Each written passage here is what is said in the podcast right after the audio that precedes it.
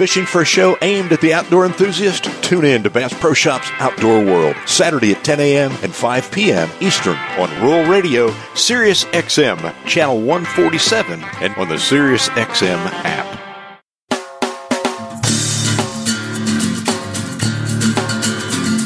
Welcome in to Bass Pro Shops Outdoor World, brought to you by Bass Pro Shops. If you love fishing, hunting, and the great outdoors and want to make it even better, you're in the right place. With host Rob Keck, your adventure starts right here. Good morning and welcome, and thanks for tuning into Bass Pro Shops Outdoor World, brought to you by Bass Pro Shops, where truly your adventure starts right here. I'm Rob Keck, your host, and what an outstanding show we have for you today. This week, we're talking waterfowl, ducks, geese, swans, and more. You know, several weeks back when the first 20 degree snow flurried morning hit the Mattamuskeet National Wildlife Refuge, I was there to witness the spectacular arrival of thousands of swans, Canada geese, snow geese, ducks of every species, and I can tell you the goose, the swan, the duck music, it was deafening, but beautiful. The sky was full of waterfowl as they made their way from Canada to their wintering grounds there in eastern North Carolina. I couldn't get enough as I took my iPhone and recorded the sounds and the flights, playing them over and over ever since. And, you know, it, it once again spoke to me about the heroes of conservation. It emphasized the ongoing responsibility that we as hunters, as conservationists, have to conserve, manage, and protect our precious natural resources, our wildlife resource that God has entrusted us with. Well, our guest today on this show will be the Chief Operating Officer of Ducks Unlimited, Nick Wiley. He's going to fill us in on this fall's and winter's waterfowl assessment and the hunting and the viewing opportunities that await all of us. Also joining us be the founder of Zink Calls and Avian-X Decoys, Fred Zink, and then to open us up as she does the beginning of each month to share the big things that are happening right here at Bass Pro Shops Cabela's Bass Pro Shops Communications Manager, Katie Mitchell. Katie, welcome back. Lots happening. What a year it's been.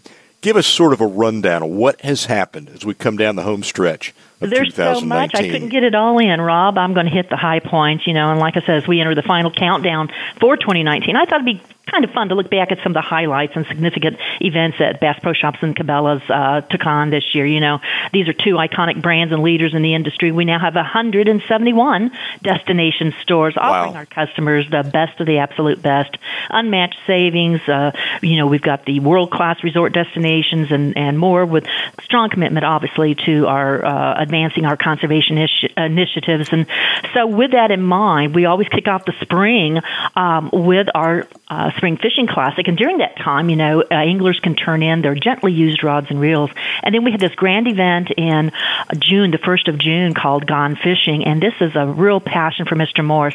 Uh, this past spring, during our Gone Fishing event, we donated some 55,000 rods and reels across Amazing. North America to help kids get outside, you know. And they're our future conservationists and the future of our industry. So it's vitally important to get these kids out there. And we at Bass Pro and Cabela's are doing our best. And to, to springboard off of that, Rob, uh, we just recently announced this other great new adventure called Outdoor Adventurers, which is mm-hmm. a nature based education initiative aimed at introducing the wonders of the outdoors to kindergarten through fifth grade students. And these are at urban areas across the U.S. We announced it uh, just recently at Houston at the uh, Katy, Texas store. And um, it's a program that we're doing with uh, National Wildlife Federation and YMCA's. And mm-hmm. we just launched the first three stores doing this event uh, Atlanta, Chicago, and Houston. And we're going to go Amazing. to 13 cities over the next three years and then, you know, just go on and on and on. A lot of people then were rounding up for Anglers for the Bahamas. Tell us yes, about that. The momentum Katie. continues for that. Uh, obviously, this country hit so hard. Uh, we announced it back in September, and with a huge uh, kickoff donation by Mr. Morris, uh, we are now surpassing five million, uh, and monies gathered from anglers and customers, et cetera, and it just keeps climbing. Wow. So you know, back earlier in the year, and I've got one sitting right here in my barn. Textron and Tracker, what a story that is. Tell us about that. Absolutely. You know, more than 40 years after revolutionizing the boating industry, now Johnny has aligned with Textron Specialized Vehicles, and they're really great at what they do, obviously. Uh, and we have announced the new Tracker Off Road series. A lot of uh, high performance all terrain vehicles, side by sides. This is going to give you what you need in the outdoors, from working the land to hunting the land to just enjoying the land. Uh, Got to check those out this season. Make a great Christmas present under someone's tree. How about new stores? Anything on the uh, horizon? You know, we do. We announced a new destination retail store for Morgantown, West Virginia. Uh, that's getting pretty close to where my daddy was born there in Virginia. And can't wait to get out there and see those folks and open up another Bass Pro Shops uh, out there. Yep. How about recognition for Bass Pro Shops? Gosh, it just never seems to It, end. it, it doesn't. The accolades keep coming, and, and while we're humbled, we're also very excited and, and, and honored to receive these. But the largest reputation study in the U.S. history ranked Bass Pro Shops 12th most reputable company in America. It's called Wow. the Reputation Institute, and this was out of more than 2,200 companies that they compared, and we came in 12. So we are very, very proud of that. NASCAR, Martin Truex. Boy, we almost made it. We almost. made. I know, same as last year. It's the second year now he's come in second after you know clinching that 2017 victory uh, championship. But he still had a great stellar season with seven wins, 15 top fives, and 24 top tens. Can't wait to see what he's going to do next year. Oh, I know it. And Santa's Wonderland. My gosh. it is the season, Rob. We blinked and, and it happened. Here it is. It's Christmas. And we're celebrating our 11th year of Santa's Wonderland this year. Obviously, this is a very family, fun, favorite event that offers free crafts, games, activities, and uh, most importantly, a free photo with the jolly old elf himself, Santa Claus.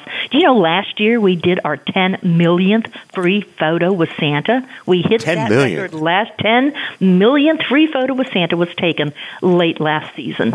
Wow. Katie, thanks so much. Merry Christmas. Happy New Year to you. And, you know, thanks for being with us and the wonderful job you do to open our show each month. Well, folks, we're going to move to our first break. We return. We're going to explore the wonderful world of waterfowl with Ducks Unlimited's Chief Operating Officer, Nick Wiley. This and a whole lot more coming right up. And I'm your host right here in Bass Pro Shops Outdoor World. Years ago, sportsmen led the first revolt to save what was left of North America's dwindling wildlife resources, and it took purpose and commitment. This crusade began with Theodore Roosevelt's forming the Boone and Crockett Club in 1887. Since then, sportsmen and women have been at the forefront of every environmental revolution in this country, providing the vision, funding, and manpower to establish and run what has become the most successful system of wildlife management in the history of mankind. Yet to this day, our story remains relatively unknown, especially to those who don't hunt or fish. We must tell this story, but we need to do more than that. We must insist that others who claim to be conservationists but work tirelessly on campaigns to end all hunting honestly examine the evidence and then ask themselves where would the wildlife they cherish be without sportsmen's dollars and without sportsmen's efforts? Conservation had a beginning, but it has no end. To learn more, visit booneandcrockettclub.com. Back to Bass Pro Shops Outdoor World on Rural Radio, Sirius XM. And welcome back to Bass Pro Shops Outdoor World. And if you've just tuned in, we're introducing our next guest. Well, this man, he's a lifelong conservationist, an avid hunter, an avid angler, and you know, he spent a number of years in leading the way in the state of Florida as the executive director of the Florida Wildlife and Conservation Commission. Well, today he's hanging his hat in Memphis, Tennessee, serving as Ducks Unlimited's chief operating officer. Well, let me tell you, this guy just, he lives for wildlife, lives for, well, these days, waterfowl. So without any delay, let's welcome my good friend, Nick Wiley. Nick, welcome to the show. Thank you, Rob. Good morning. It's great to be with you today. Well, I've got to ask you, are you in a duck blind? Unfortunately, I had to come to the office this morning, but here at Ducks Unlimited, it's uh, it's cool even to be at our headquarters here in Memphis. It's a great Oh. place, and uh, but I'll be in the blind soon this week. Well, I know you've already been this season, and you know it's duck and it's goose season over most of the country. And I know you've been hunting. How's it been? Why don't you share that with our listeners? What kind of Why, sure. what kind of success have you experienced? well, I had my first ever duck hunt up in Canada in Alberta, and it was amazing. I encourage folks that early season duck hunting is just amazing up there. Um, and then I've been out in California uh, in this in the in the Central Valley of California near Sacramento, uh, rice country out there. It's wonderful duck hunting out there. Uh, this week headed down Louisiana, so I've, I've been able to taste, uh, get a taste of a lot of different landscapes and some cool opportunities. And the ducks, man, the ducks are coming this year. I'm real excited about this season. It's going to be really good all over. Good. We're going to talk a little bit more about that in just a minute. But, you know, with the fall migration, you know, the question that comes up in the minds of some have have waterfowl reached their wintering grounds? Are they still on the move, or you know, has weather not pushed them there yet?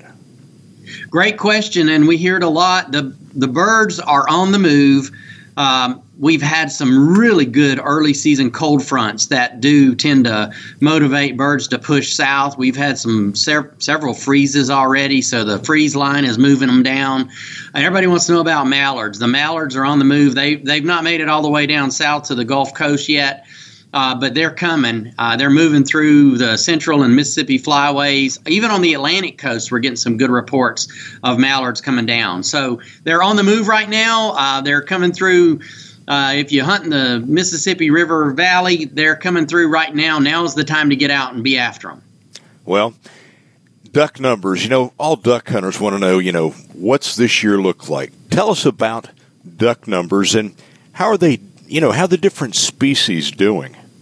Well, great question. And the good news there, a lot of people don't realize this because uh, hunting seasons, you know, success during hunting season kind of ebbs and flows each year depending on weather patterns and things like that. But the waterfowl populations, we are living in the good old days.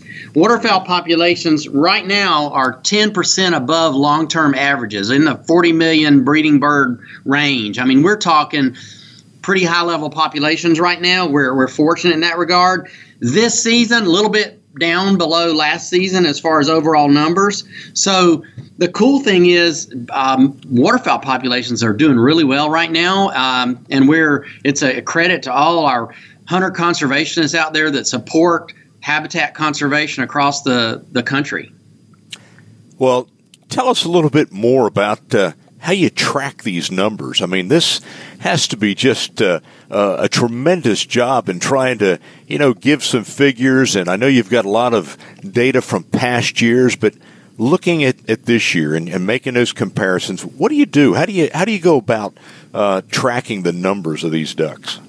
Well, the cool thing, a lot of people don't realize this when they buy that duck stamp and they uh, pay those license fees. It supports state and federal agencies, the state fish and wildlife agencies, and the U.S. Fish and Wildlife Service, and they actually coordinate the the surveys for waterfowl. They get up in the air, they get up in airplanes, they do scientific surveys every year, run the same routes, count the same areas, they count the ponds, they count the wetlands, they count the ducks.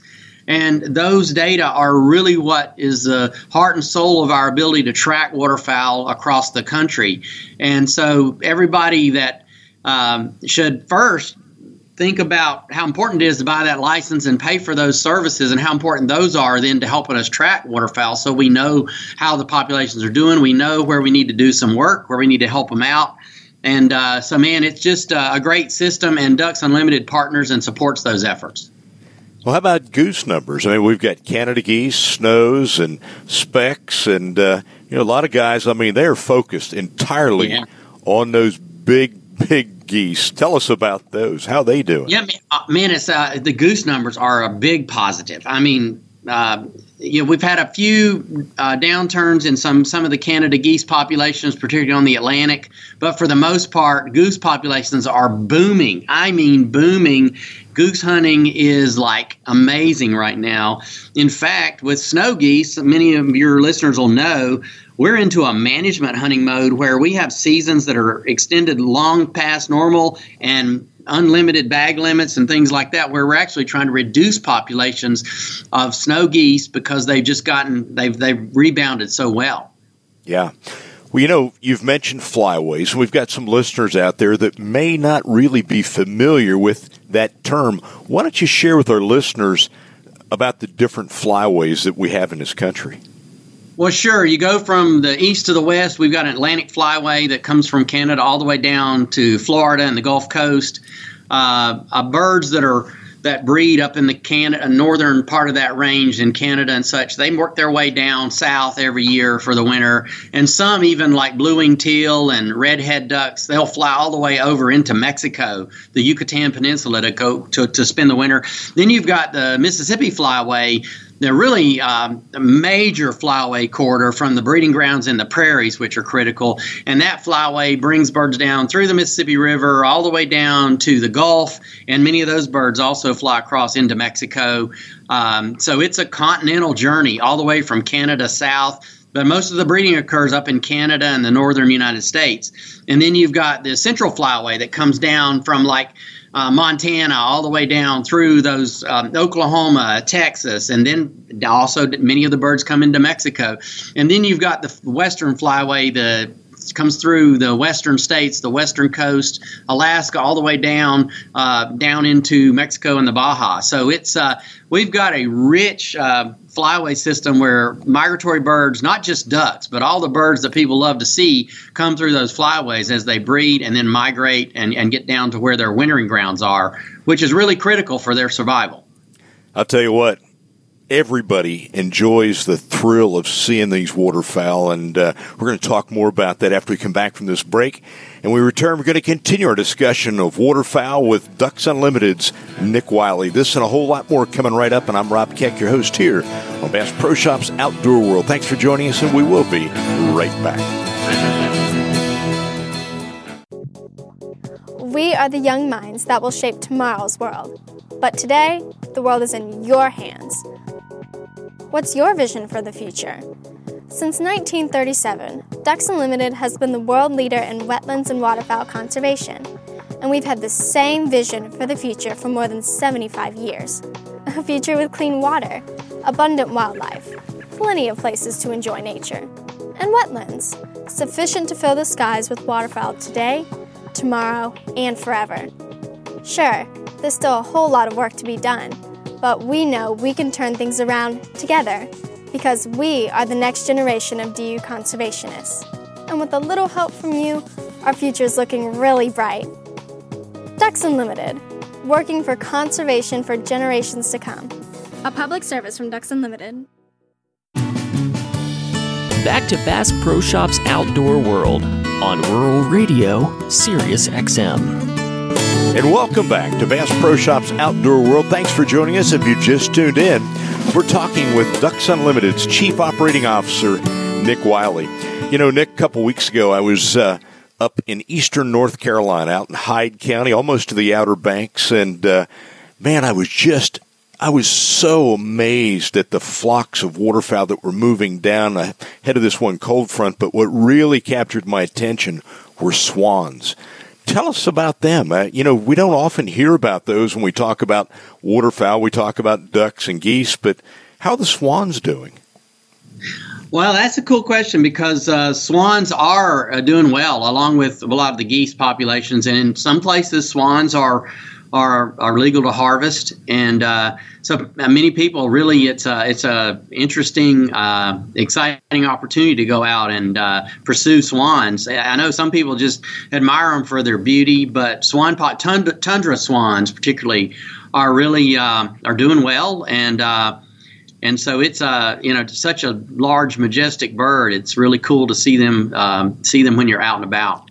Well, it really was. I mean, they were flying low. We were there hunting bears, and uh, you know, my mind just drifted away from hunting black bears to just the the numbers and the music. I mean, it was just so enthralling. Well, Nick, we know that Ducks Unlimited is focused on wetland habitats, and we hear so much about the importance of nesting habitat, the nesting grounds, uh, you know, where where they go each spring.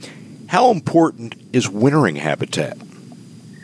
Well, Rob, it's critical because if the birds can't uh, find a place to to feed and to be safe during the winter, so that they can they can get the food supplies necessary to go back and return back to the breeding grounds, they're just not going to make it. Survival is not going to happen, and so the the wintering grounds you know you need the, a lot of agricultural land we, they, birds rely heavily on ag lands. They also rely on a lot of native habitat. Coastal marshes are really critical. The estuaries, places people like to fish for redfish, are also places ducks like.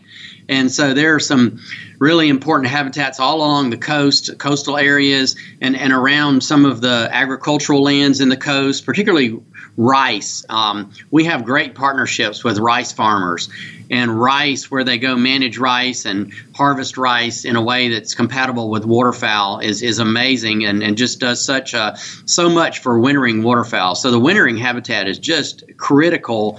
Uh, also hardwood bottomlands where they can come in and get acorns and, and feed on natural food and moist soil plants like smartweed, things like that. Um, all the mix of all those different kind of habitats. Um, native land, hardwood bottom, agriculture, rice, corn, um, a lot of your grain crops. They they just uh, those all work together to provide the fuel and the food for ducks to be able to go back north and and be healthy so they can breed and produce more ducks. Waterfowl hunters are, are challenged to find places to duck and goose hunt, and of course that's true with most hunters. Access is a is a real challenge, and as you know, there's been some significant opportunities with more access to hunting on wildlife refuge. It's occurred under the Trump administration. In fact, several hundred thousand acres having been open to the public. How important is that to hunters? Well, Rob, I've been in this uh, in this work for over 30 years now, and, and every the, the the recurring theme is I need a place to go. I mean, I can't continue to hunt if I don't have a place to go. And with waterfowl hunting, it's a little more complicated uh, venture uh, than some types of hunting. So uh, you got a lot of people. You got to have a decoy. You got to have decoys. You got to have a retriever. Uh, you got to have you know experience. So having a place to go, a, a, place you can count on, a place close enough that you don't have to drive too far. Uh, those are all critical. And what the Department of Interior has done and the Fish and Wildlife Service in really focusing in on hunter access and really ramping up efforts to provide opportunities. I just applaud them for that. I mean, just amazing effort there, amazing focus.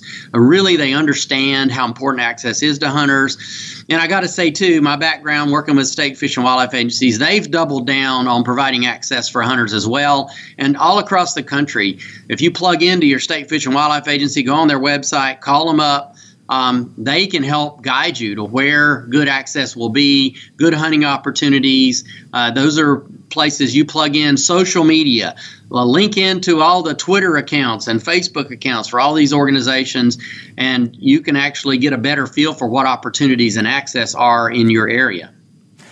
Nick, if somebody has never hunted ducks, never hunted geese, but they would like to go, uh, I guess maybe going with a uh, an outfitter might be a way, or what suggestions would you have? You know, we've got to introduce, you know, we talk about R3, recruitment, retention, reactivation. And when you look on the front end, people that say, man, I'd like to do that, but I don't know where to start, what would you advise them to do as it relates to waterfowl? Well, I got to say this, Rob. Uh, ducks.org. Go online to Ducks Unlimited's website and go to one of our local events. Man, you meet people that are already out there hunting and that would welcome opportunity to take somebody new in the field. Um, so that's a great place to start. Uh, also, I, like I said, go on websites of your local state fish and wildlife agency, the whatever state you're in. Um, they often have programs that are aimed at getting new hunters out there and and linking you up with mentors. There are a lot of hunting mentoring programs. I mean, that is the word of the day. Mentoring uh, somebody that hasn't been before, you need to go and, and get, get with somebody that's had experience can help show you the ropes.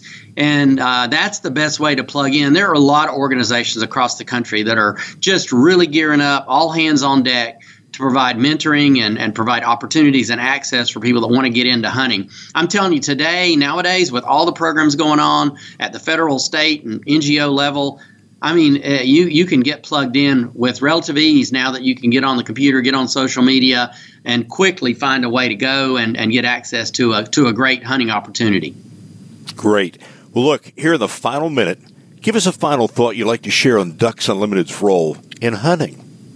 Well, I just want to tell you the the Ducks Unlimited, our core membership is about waterfowl hunting, and they're waterfowlers. Waterfowlers are what made Ducks Unlimited what it is today.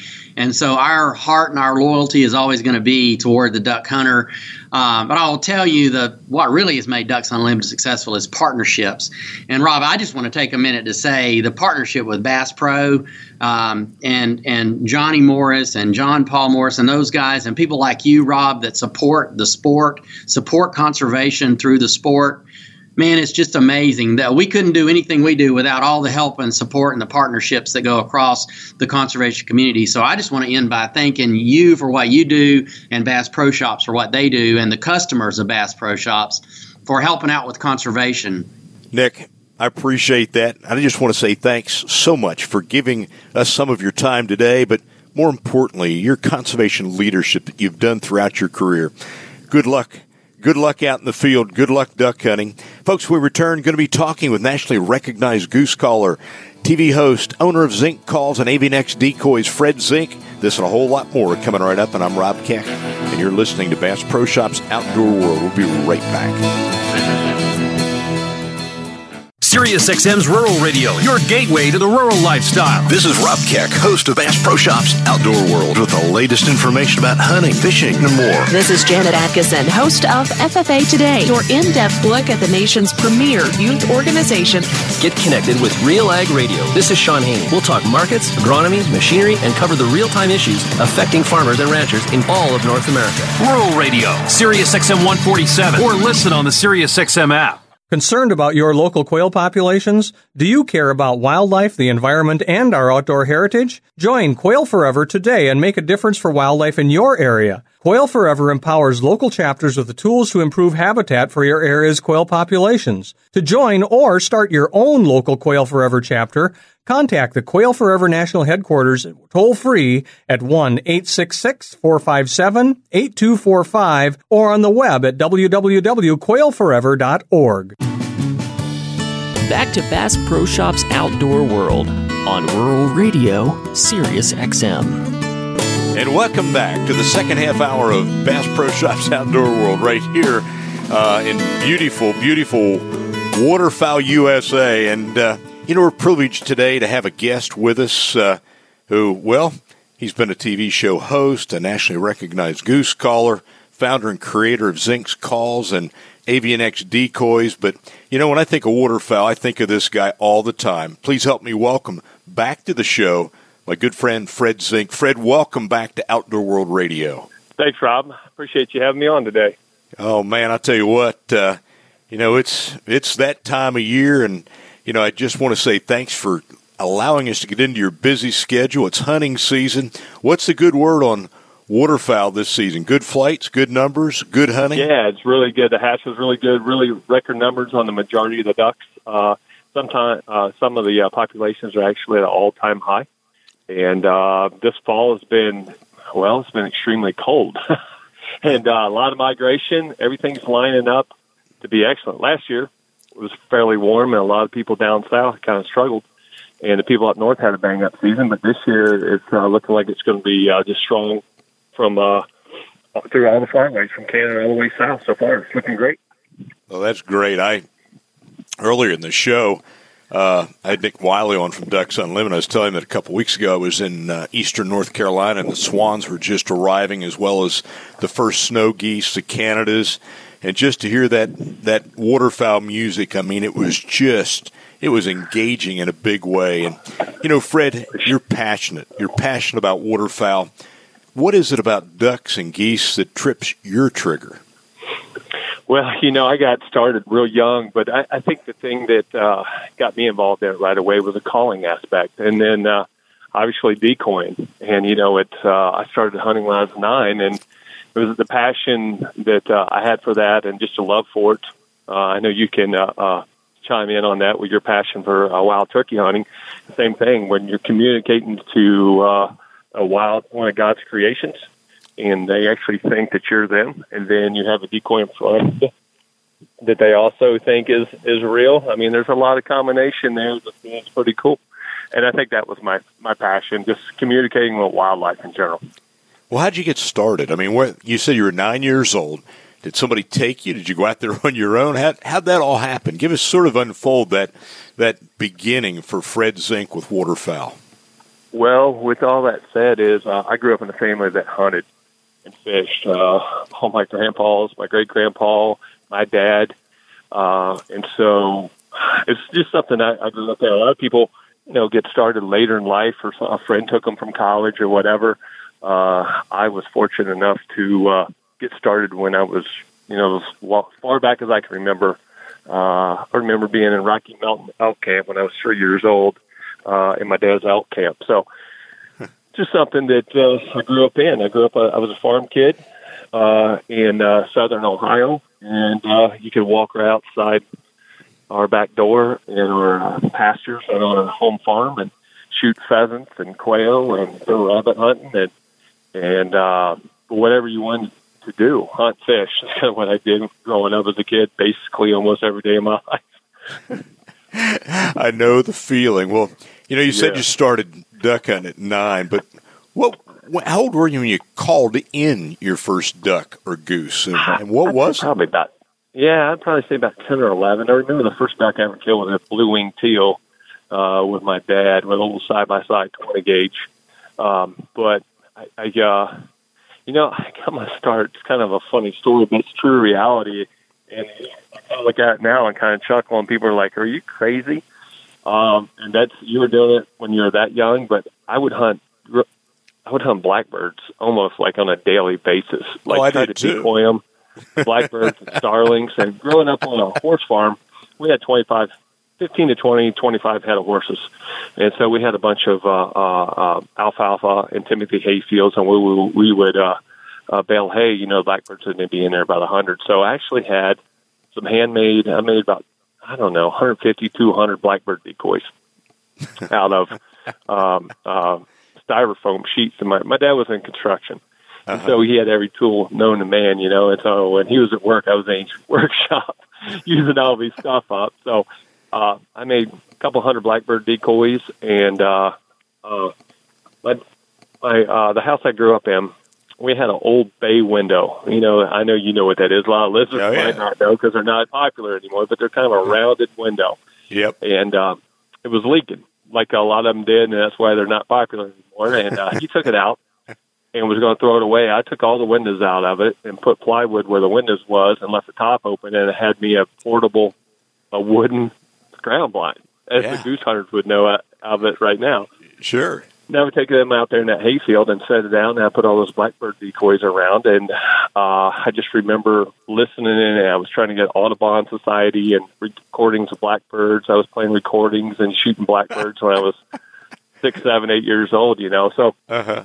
that kind of rolled into um, uh, the waterfowl. Um, and there, there was, and it's still around today, uh, called Wing Supply, and they were Oh, I remember. Kentucky Yeah. and they would send that yellow that yellow newspaper out. Yep. And the Yep. farm kid, I worked for my dad in construction in the summertime, and so growing up, I was either baling hay or, or working on construction crews. And at a young age, I had a pocket full of money, and then I trapped.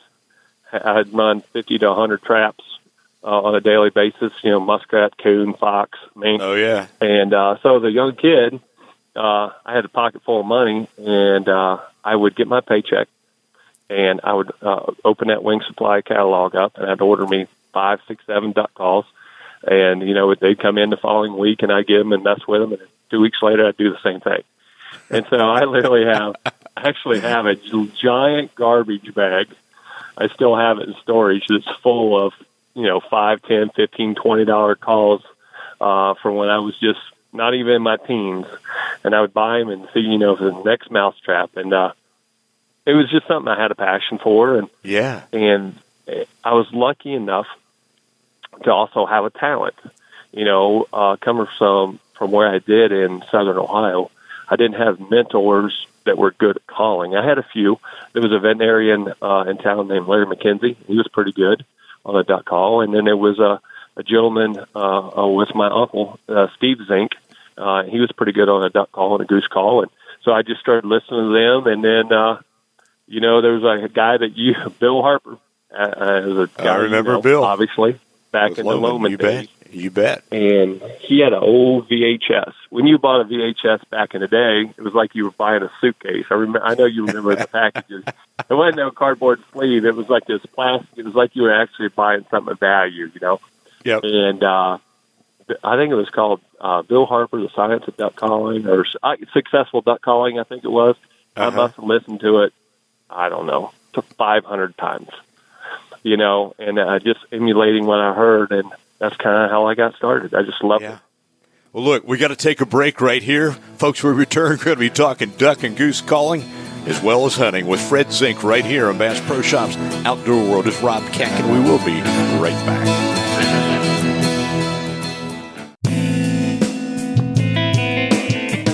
In 1912, Theodore Roosevelt said, There can be no greater issue than that of conservation in this country.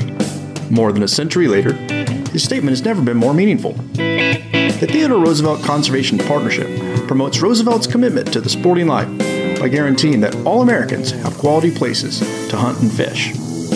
Visit trcp.org to learn more and take action.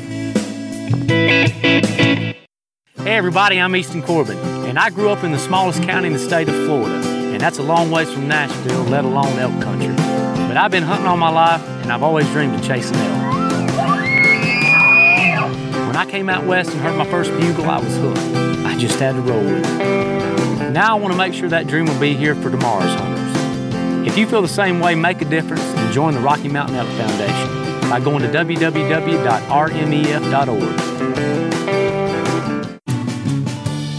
Back to Bass Pro Shops Outdoor World on Rural Radio, Sirius XM.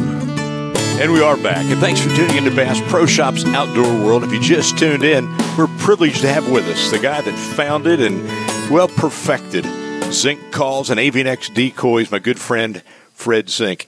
You know, Fred, what a story. I mean, I, I, I hear so much what you say I can relate to because I, I lived that same way as well. And when did you get serious about calling? When when did you say, I mean, this is this is where I want to go? Well, uh, it happened in a duck line, and uh, I'd say about was nineteen. It was about I think we had a snowstorm. It was about nineteen eighty eight. About nineteen eighty eight. It was the first day of duck season, and I had uh, when I was just like fifteen or sixteen, so it'd been about I would say eighty six. Nineteen eighty six. I made a few calls. Um, there was a, a guy named Grits Grisham. No, I and, Grits uh, very well. Series out, and there was a, a gentleman on there named Sean Mann, who uh, we all know. Uh-huh. And Sean at that time, I think, was the 86 world champion or 85 world champion goose caller. And he blew an Eastern Shore, I called it Eastern Shoreman, a goose call on that. Yep. And so I made some flute calls when uh, uh, out of some exotic woods about 1986. And I wouldn't want to flip it blowing them at that point. I was just learning, you know.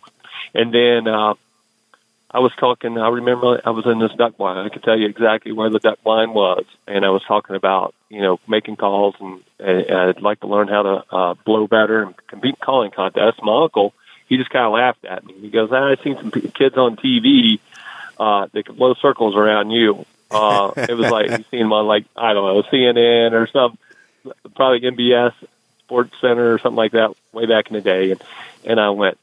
And he goes, "You'd never be able to do it." And I went, "You know what? I'm going to take that challenge." So I started reading, and then there was a calling contest called the U.S. Open, and it was in Michigan City, Indiana, in 1989.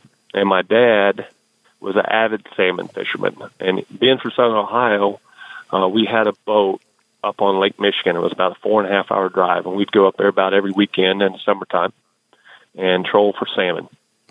And we were about 30 minutes from Michigan City, Indiana, and I was reading in this little tab that there were, the U.S. Open Goose Calling Contest was going to be uh, like the following weekend. So my dad and I went over there, and it's kind of it's kind of interesting. There was I think 40 callers there, and the gentlemen, uh, the, the the individuals that I met there were some of the industry icons that still are the icons today.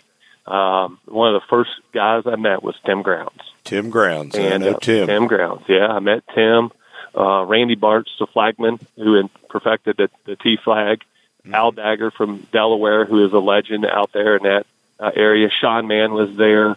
Um, Keith McGowan, uh, 88 world champion, was there. It was like the who's who. and uh, I met those guys, uh, and uh, I got hooked up with Tim Grounds, and that was that was in 1989. And I bought some of his calls, and he helped me get going. I had some cassette tapes. I was lucky enough, Rob, to have natural talent. I was I was talented enough to if I could hear it, I could do it fairly soon, mm-hmm. fairly quick. And it seemed like every day I sit down, blew the goose call or duck call, uh, I learned something, and, and it come pretty easy.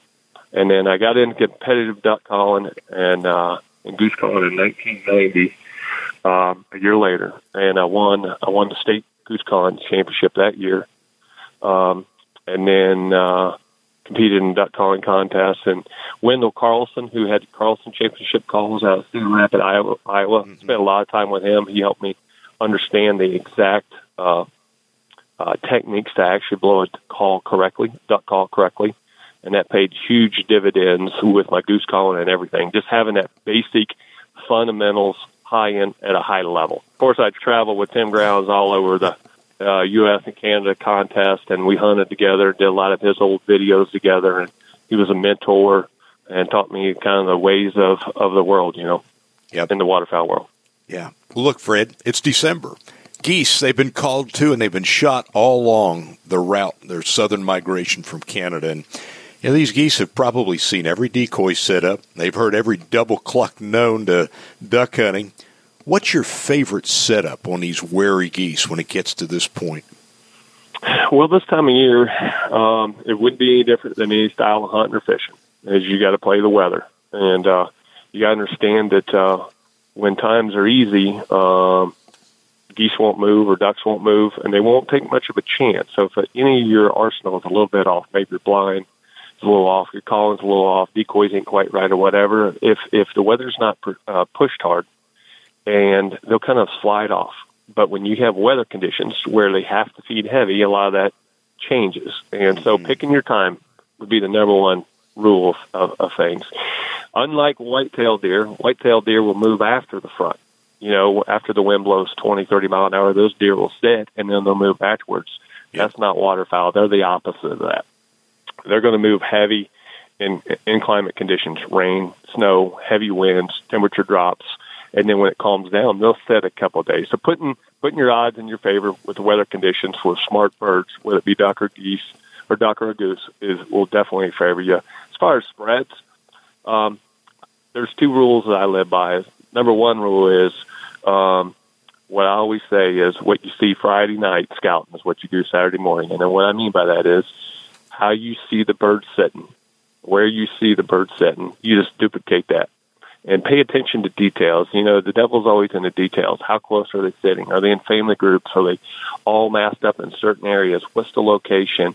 A lot of body language going on there. And if once you get to be a steward of the game, you start to see that body language and tells you how much food is there, where that food is at, and allows you to try to duplicate that. Um, the second thing is don't do what everybody else is doing uh, because waterfowl, probably more so than anything, uh, that will they're similar to a largemouth bass. And what I mean by that is they get a tremendous amount of pressure on a daily basis, and they get wise to that pressure. And so you have to be think a little outside the box. Everybody in your area are using ten ten dozen decoys. Don't be afraid to go out there with a dozen decoys or 6 mm-hmm. decoys and be different, and you'll be surprised at how well you do. Great point. Well, look, we're going to take our final break of the show. We return. We're going to be talking more about duck hunting, goose hunting, new products from Zink Calls, Avian-X decoys, and you're listening to Bass Pro Shops Outdoor World. This is Rob Keck, and we will be right back. Today's hunters are facing some real challenges. Nationally, we lose 6,000 acres of upland habitat every day. Hunter numbers are not keeping pace with population growth. Each of these puts our hunting lifestyle in danger. With your help, the National Wild Turkey Federation is tackling these challenges head on with its Save the Habitat, Save the Hunt initiative. Our volunteers have committed to increase wild turkey populations and protect our hunting heritage by improving 4 million acres of habitat, creating 1.5 million new hunters, and opening half a million new acres to public hunting. Join the NWTF today to help make these bold goals a reality. Visit NWTF.org for more information and to find out how you can help protect our way of life. Back to Bass Pro Shops Outdoor World on Rural Radio, Sirius XM. And welcome back to our final segment of Bass Pro Shops Outdoor World. We've been having a fun and educational visit with, uh, well, just a tremendous nationally known goose caller. He's been a TV host and the guy that developed Zink calls and Avian-X decoys, my good friend, Fred Zink. Fred, is competition calling the same as field calling? well, not even not even close. But I will say some of the best callers I've seen in the field have been uh, competition callers because of the skill set. Totally different calling.